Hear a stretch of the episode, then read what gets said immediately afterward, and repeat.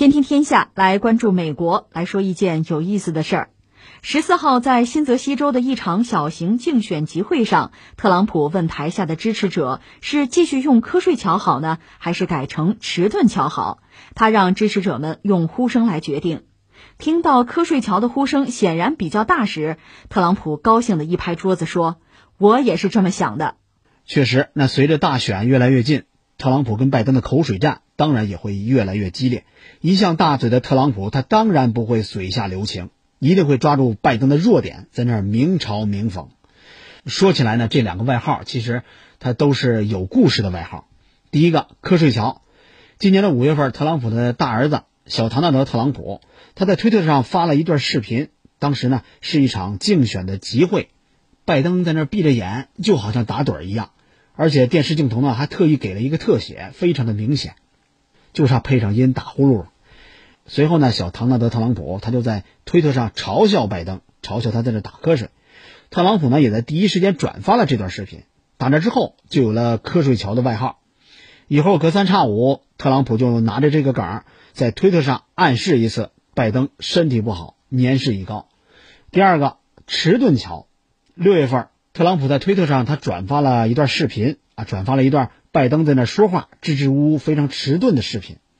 当时拜登应该是在一场公开活动里边发言，在差不多十秒的时间里面，他基本上没有完整的说出一句什么话，什么呃呃，我不知道啊，怎么着的？还有呢是多次停顿，而且一边在那挠头。于是呢，特朗普就在推特上留言：“你们认为中国、俄罗斯、日本或者其他国家跟他进行谈判会有什么反应？我们的国家就没有了。”这意思就是说呢，如果。中国呀，俄罗斯啊，如果我们这些国家跟拜登谈判的话，就靠这样迟钝的人去谈判，美国就不复存在了。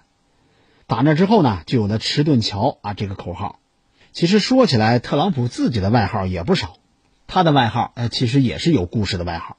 比方说“地堡男孩”。五月三十一号，非洲裔男子弗洛伊德之死引发了抗议，持续蔓延到了白宫。当时呢，特朗普非常狼狈，他躲进了白宫的地下掩体。打那之后呢，他就多了一个绰号，叫“地堡男孩”。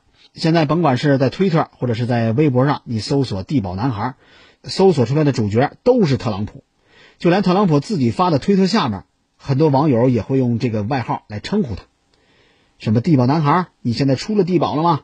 看看你的窗外，地堡男孩，外面的人群比你就职典礼的人群大十倍。再比如另外一个绰号，“懂王”，弄懂的懂，懂王。其实也很好解释，那就是特朗普他这个人呢非常自信啊，经常大嘴巴，喜欢在记者见面会上夸海口。每次被记者问到什么具体问题，他没有办法回答的时候，特朗普就会用“没有人比我更懂”啊来搪塞记者。比方说，没有人比我更懂经济，没有人比我更懂疫苗，没有人比我更懂债券啊，没有人比我更懂病毒，等等等等。从他的言语里边，网友们终于发现了。这位总统什么都懂，是个全才啊，是个当之无愧的懂王。当然了，正所谓来而不往非礼也，人家拜登也不能闲着。当地时间八月八号，拜登在特拉华州特意骑着一辆自行车出现在了媒体面前。很快呢，这段视频就在社交平台上走红了。有支持拜登的人呢，还把拜登矫健的身姿啊，跟特朗普不会走下坡路的视频剪在了一块儿。这其实也是一个梗儿。应该是在今年的六月份，特朗普在西点军校进行过一段演讲，之后呢，有媒体拍到了这样一幅画面。演讲完之后呢，特朗普要走过一段长长的过道，结果在走过道的时候，媒体就发现特朗普走得非常的小心翼翼，甚至都有点叫踱步。当时就被媒体质疑特朗普的身体是不是出现了什么问题呢？特朗普也在推特上做出了回应，说这不怪我，都怪那地滑坡陡没有扶手。拜登的支持者就把这两段视频放在了一块儿，对特朗普是大肆调侃。特朗普不会骑车，这话题都冲上了热搜。另外呢，拜登啊，人家也承认特朗普是个起外号的高手。之前美国有一档新闻节目叫《好运美国》，主持人视频连线啊采访拜登，说特朗普给你起了这么多外号，什么迟钝桥啊、瞌睡桥啊，你怎么回应呢？拜登的回答是：特朗普是个给人起绰号的高手，但大多数已经投出选票的选民，包括年轻人，他们从互联网上得到的信息不全面。说到经历，拿我的经历水平跟特朗普相比，我没有任何问题。我真的很抗拒给特朗普起绰号，还真有点以退为进的意思，是不是？其实特朗普跟拜登之间早就结下过梁子。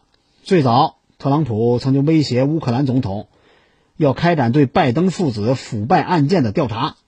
两个人的恩怨，在拜登成为了民主党唯一总统候选人之后，那更是趋于白热化。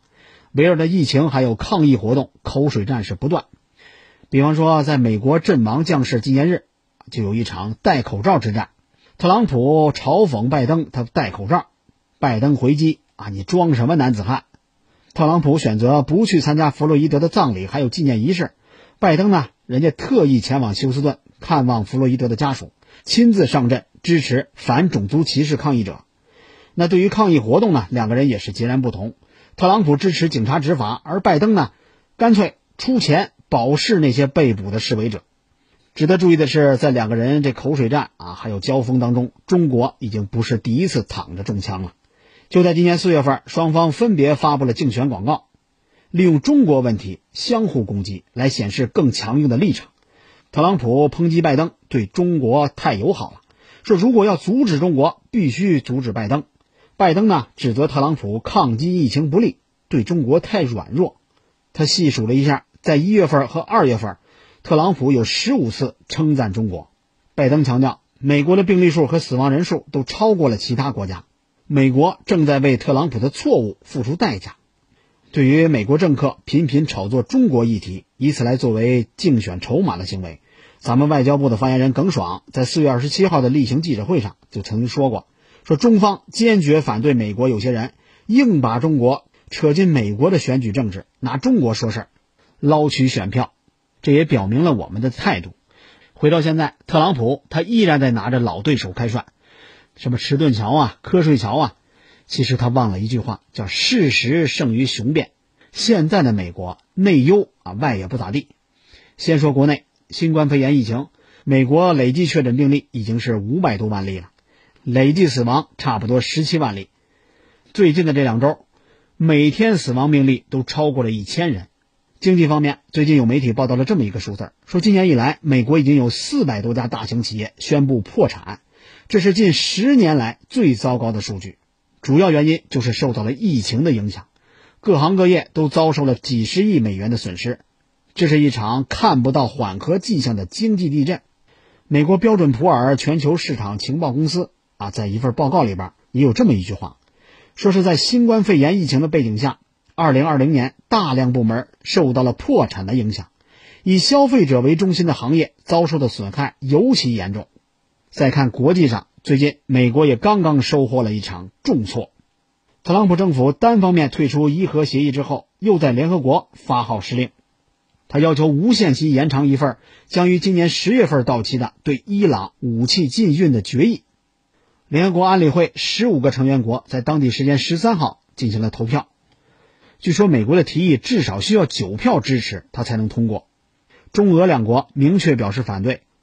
那十四号公布的结果显示呢，除了美国和多美尼加两票同意之外，包括什么英国、法国、德国啊等等等等，这些美国盟友在内，十一个成员国都投了弃权票。没多久，伊朗的嘲笑来了。伊朗总统鲁哈尼是这么形容的：说华盛顿在联合国争取延长对伊朗武器禁运的努力遭遇了屈辱性的失败。美国为了打击伊朗，准备了好几个月的决议。除了美国自个儿一票，他仅仅获得了一票啊，也就是多美尼加。伊朗最大的成功就是，美国在这场阴谋当中被屈辱的打败了。伊朗外交部发言人穆萨维也在社交媒体上写了这么一句话，说在联合国七十五年的历史里边，美国面临的孤立是前所未有的。美国应该在这次彻底的失败当中汲取教训。不要在联合国继续丢人现眼，否则将会遭到更严重的孤立。那除了文字嘲讽，穆萨维人家还配了一张照片，这里边美国国务卿啊蓬佩奥捂着脸，还有特朗普在里边拍肩安慰，显然是有寓意，是不是？面对这样的成绩，特朗普却视而不见，还经常大言不惭地说我们干的还不错。不知道这算是迟钝呢，还是打瞌睡呀？就在昨天，我看到美国有这么一份民调结果，挺有意思。说把投票主要投给拜登，主要原因有四个：政策立场占到了百分之九，人品占到了百分之十三，领导力占到了百分之十九，不是特朗普占到了百分之五十六。如果从这个民调结果来看的话，其实拜登最有力的助选人，他就是特朗普。